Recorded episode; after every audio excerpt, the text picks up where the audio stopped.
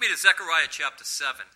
The visions took place. We saw eight visions from the book of Zechariah that he received, and it all pertained to the nation of Israel and God's return to glorify himself through his people in setting up his millennial kingdom. So the whole book of Zechariah is based upon the present conditions they're in. They've just been released back into the land of Israel, and they're there to set up the millennial temple. It's stalled. They weren't doing according to God's will. But now they're back in, in the letter from Zechariah and, and Haggai, these letters were brought to the people. The people uh, listened to. It stirred up Zerubbabel, and Zerubbabel began building the temple again. So, as when we get to chapter 7 and verse 1, we're two years into the beginning to rebuild the temple now. They've been in the land several years, but now they're beginning to rebuild the temple again. And some messages come to Zechariah in chapter 7. And it came to pass in the fourth year of Darius that the word of the Lord came unto Zechariah in the fourth day of the ninth month in the year Chislev. Now, when did it come to him? Well, it came when some emissaries, in verse 2, came down from Bethel.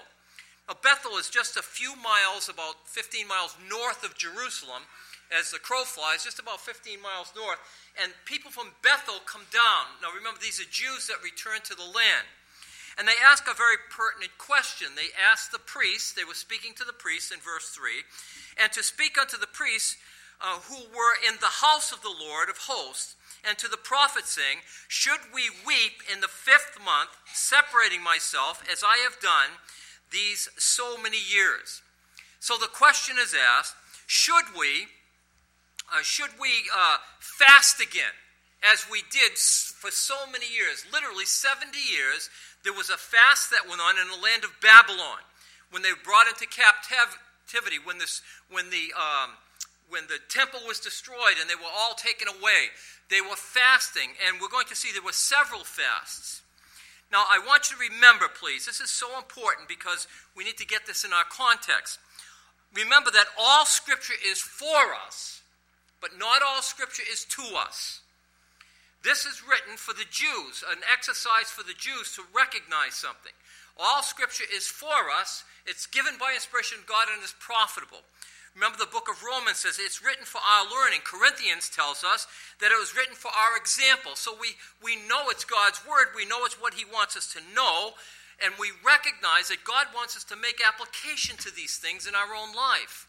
He wants us to learn something and to be doers of it.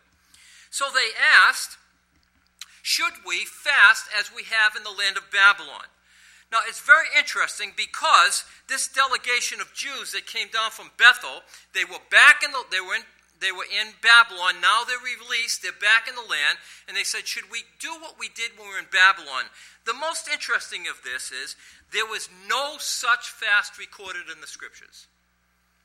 There was no such fast. The only fast required by the nation of Israel was when they uh, celebrated the Day of Atonement.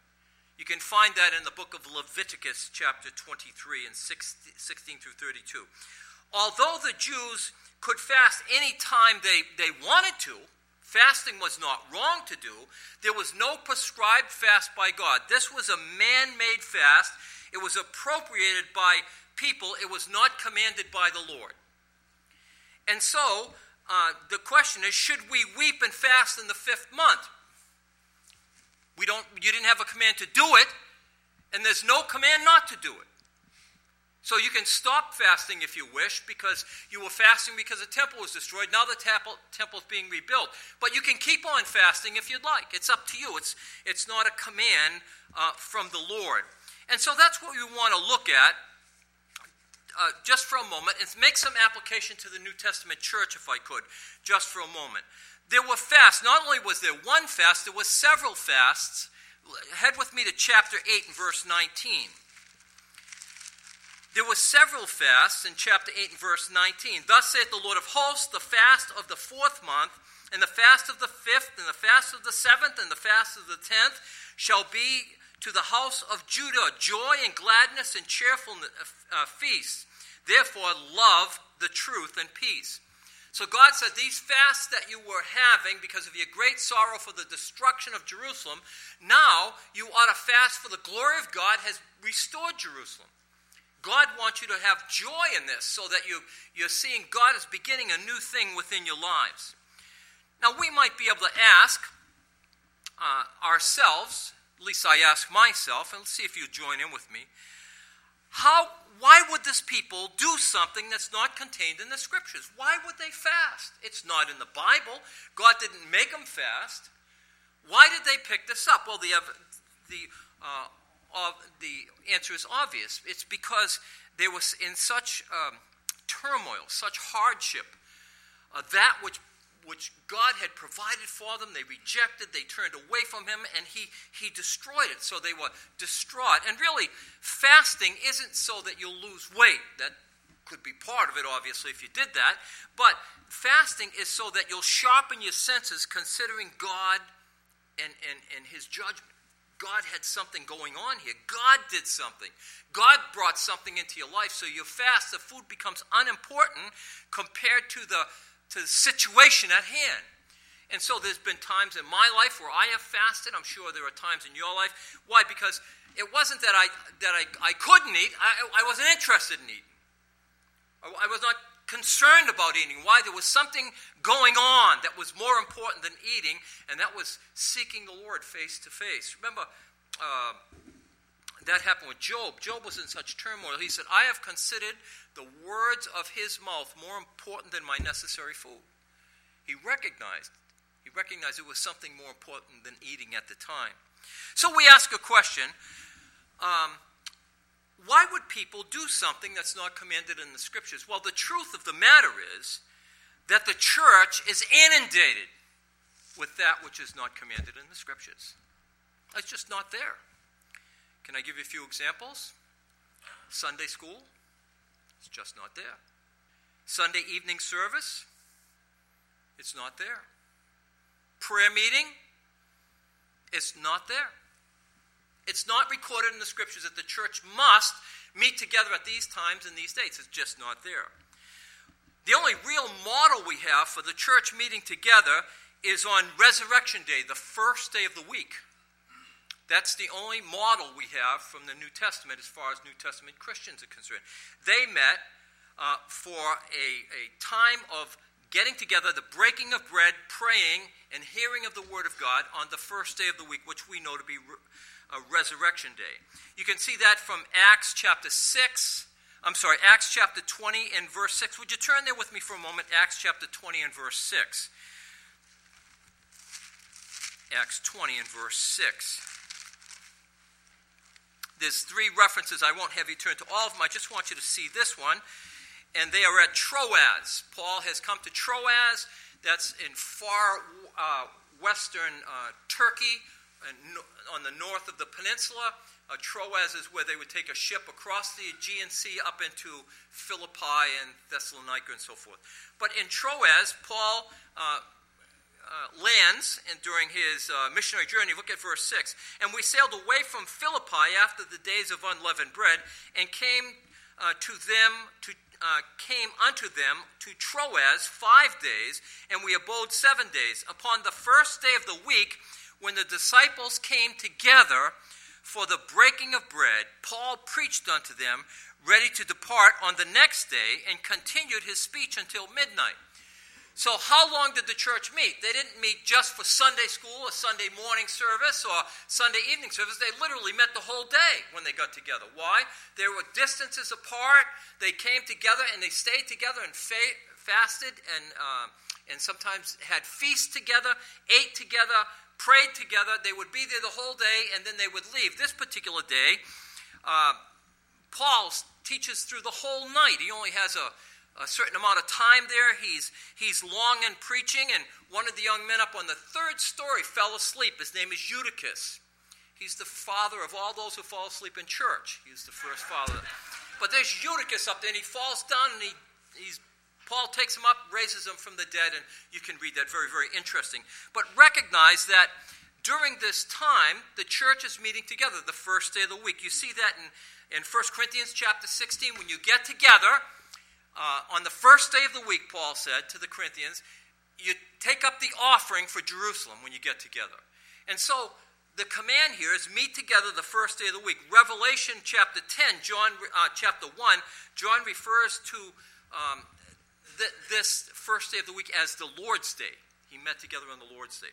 So that's one of the commands uh, that the church meet together. They weren't told to meet for Sunday school, Sunday evening service, but to meet together for the breaking of bread and prayer. Also, the command to the church is the leadership is to clearly point out through the epistles, through the church truth, the, the, uh, the church was to clearly point out the teaching of God's word. When the church met together, what happened? The apostles were to teach, the prophets were to teach, the elders were to teach the Word of God. You see that from Acts chapter 20. The use of spiritual gifts was commanded in the church. Each one of us, 1 Corinthians chapter 12, was given a spiritual gift, and it's not an option, it's a command. You have to use your spiritual gift in local assembly. It's just not an option. Then the church was commanded to represent the king as an ambassador. We see that from the book of Second Corinthians, chapter 5, verses 19 through 21. And then we're commanded to live according to the vocation or the, the calling with which we were called. You're commanded to live according to the Lord Jesus Christ, to walk in the new man and don't walk in the old man. But all that we do as a church, the little things we do, the coffee time between services and uh, the services themselves, that it's not a command from the Word of God so that we do something that Israel was doing when they were fasting. We do something that we feel is important, that it helps us in our spiritual life, it edifies us, so that's what we do. But it's not necessarily a command to do that. And so the fast that Israel was partaking was was not uh, sin, but it was a practice. It was okay to do it. It was fine to do it as long as they were doing it unto the Lord. Now, when we head uh, to the uh, New Testament, we come upon some practices to individual churches, for example. I won't have you turn there, but in the book of 1 Corinthians, chapter 11, you have ladies with head coverings. I'm looking around me, I don't see too many head coverings here. Uh, we have ladies with head coverings. They did that in the church of Corinth in 1 Corinthians chapter 11, and it was a token of submission in that area of Corinth. Apparently, the, the, the um, the female priests that were in part of the temple area, uh, the pagan temple area, they, they were shaving their heads. And Paul said, Listen, you need to cover your head. Your hair has been given you for a covering, but uh, there needs to be a head covering on top of you. Why? So that you don't look like the female priests that were part of the wicked, immoral uh, type religion that was going on. So the, the, the head covering was a token of submission. They just put it on as a token. The tokens are negotiable, you see. We meet together on sun- for Sunday school during the morning. Why? It's a token of us meeting together to hear from God, to learn more about Him. The tokens, however, are negotiable. Now, how do we know that? Well, Paul said in uh, 1 Corinthians 11 and verse 16, this, however, was not the custom in other churches. So Corinth had to uh, do this because Paul said it's necessary that you go through this in your particular area. But other churches, it was not necessarily the the uh, was not necessarily a command. Within the non-negotiables, there's freedom, and uh, generations come and go, and really some ministries come and go. So some some things happen within church lifestyle that some are for the better, obviously, but some are for the worse. Some are for the worse uh, church practices have gotten so some of the customs in some churches are, as far as this old guy is concerned, abominable. But some churches meet together and they think, well, we have this custom and this is what we do. Well, we must make sure that every custom that we have, every uh, non biblical, uh, negotiable uh, instrument that we're involved with is for the glory of the Lord we, we need to be careful that everything we do is for his glory. I have a passage. Would you turn with me to 1 Corinthians chapter 10? You know this passage well, but in 1 Corinthians chapter 10. The non negotiables we must be involved with. That is, we need to teach the word. We meet together for the breaking of bread. Uh, we need to make sure that we are uh, uh, exercising our spiritual gifts in our local assembly we need to make sure that we're doing these things. Why? Because they're non negotiable. God said to do them. So in 1 Corinthians chapter 10, notice please, if you would, in verse uh, 31, very well known passage.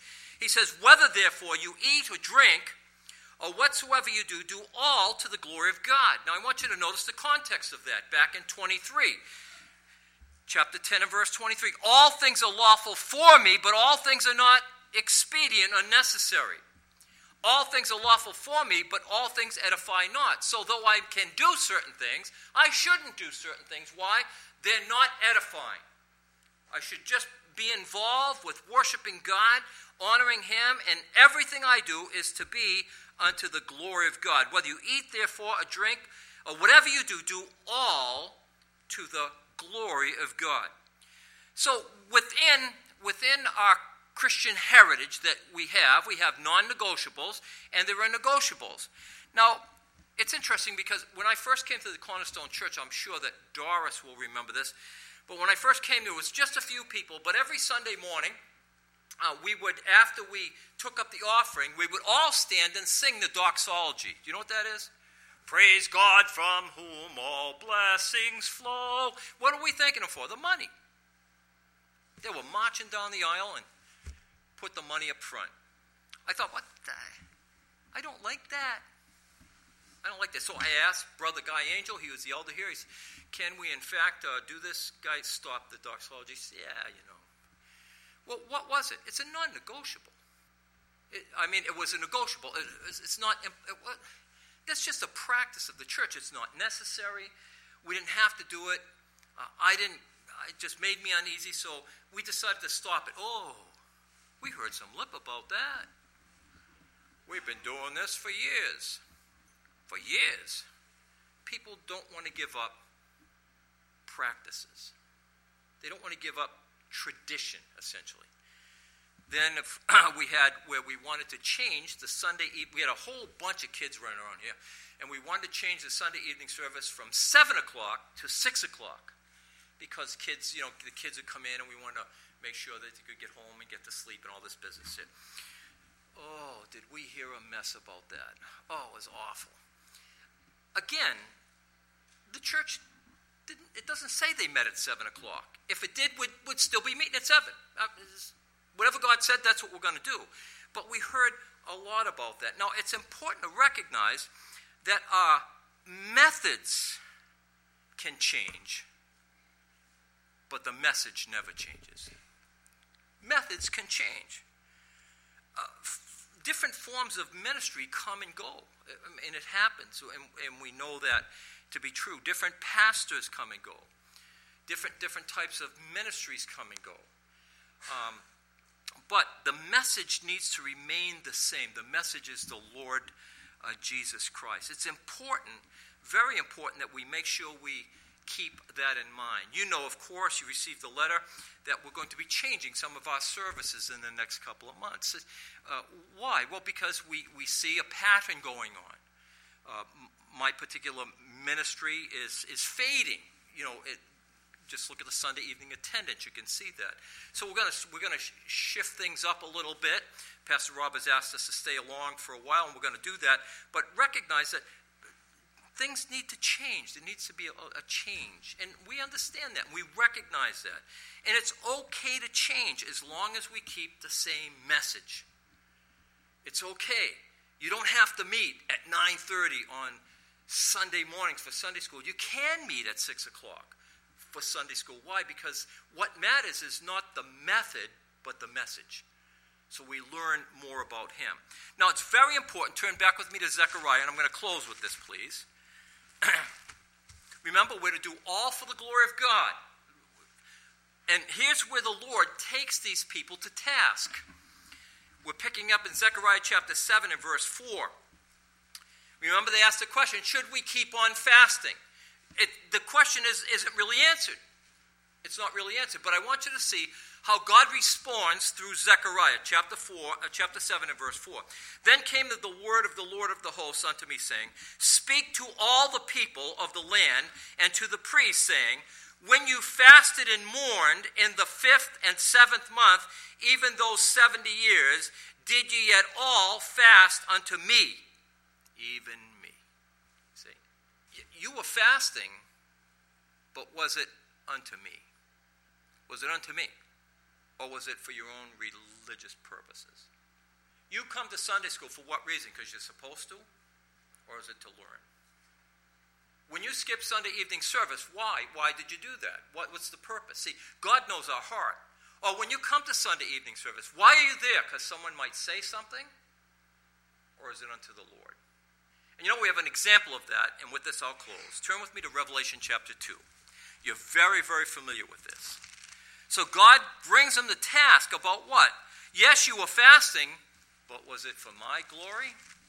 Or was it for your own religious benefit. And some people do things because they're supposed to do them. Some people do things because they have to do them. But God says, you need to do it for me. You need to do it so that I will receive the glory, so that I will have the preeminence in your life. Now, in Revelation chapter 2, you're very familiar, I'll close with this. You know the church at Ephesus. What were they like? Whoa, they were a going place. And you could say that about the Cornerstone Church. We think we're a going place.